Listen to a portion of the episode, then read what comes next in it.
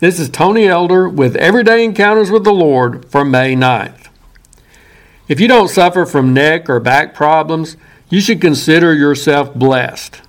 I know some people who have a terrible time with such ailments.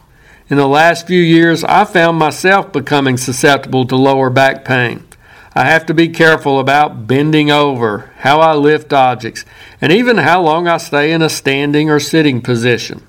However, I have to admit that I find it hard to refuse when my little grandson smiles at me and asks, Papa, back?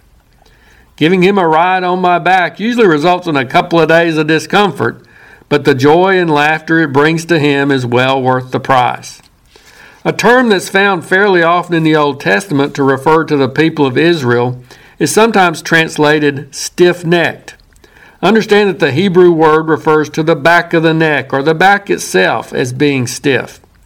God first used that description for the Israelites when they turned so quickly from Him to worship a golden calf in the short time Moses was up on the mountain receiving the Ten Commandments. But what does that term mean? Many of, us, many of us have been taught that it refers to the people being stubborn or hard hearted. But how does the concept of a stiff neck or back convey that idea?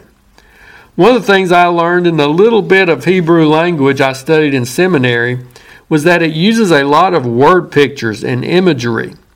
It stands in contrast to the concise, logical, abstract concepts in the Greek language of the New Testament.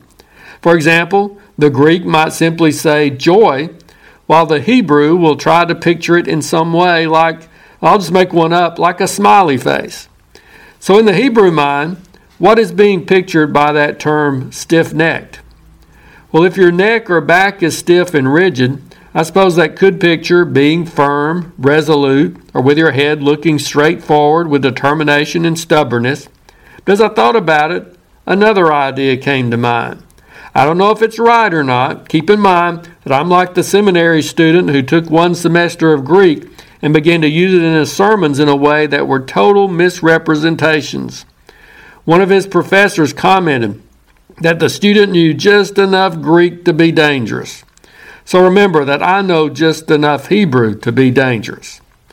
But it seems if your back or neck is stiff and rigid, then what is it that you either cannot do or are refusing to do?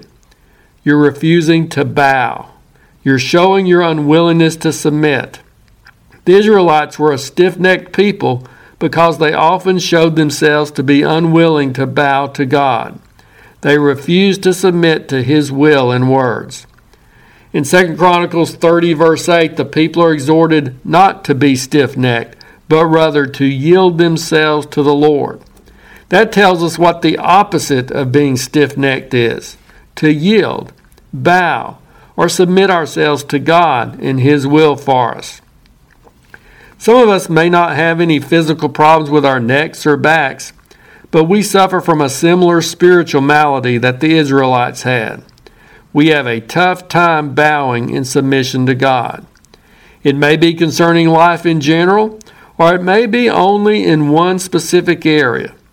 Let's not just bow before God in worship and adoration, Let's loosen up those stiff backs and also bow before Him with a yielded heart. If you're interested, Everyday Encounters with the Lord is available in both book and ebook formats. And now I pray that you'll encounter the Lord today in your own everyday experiences.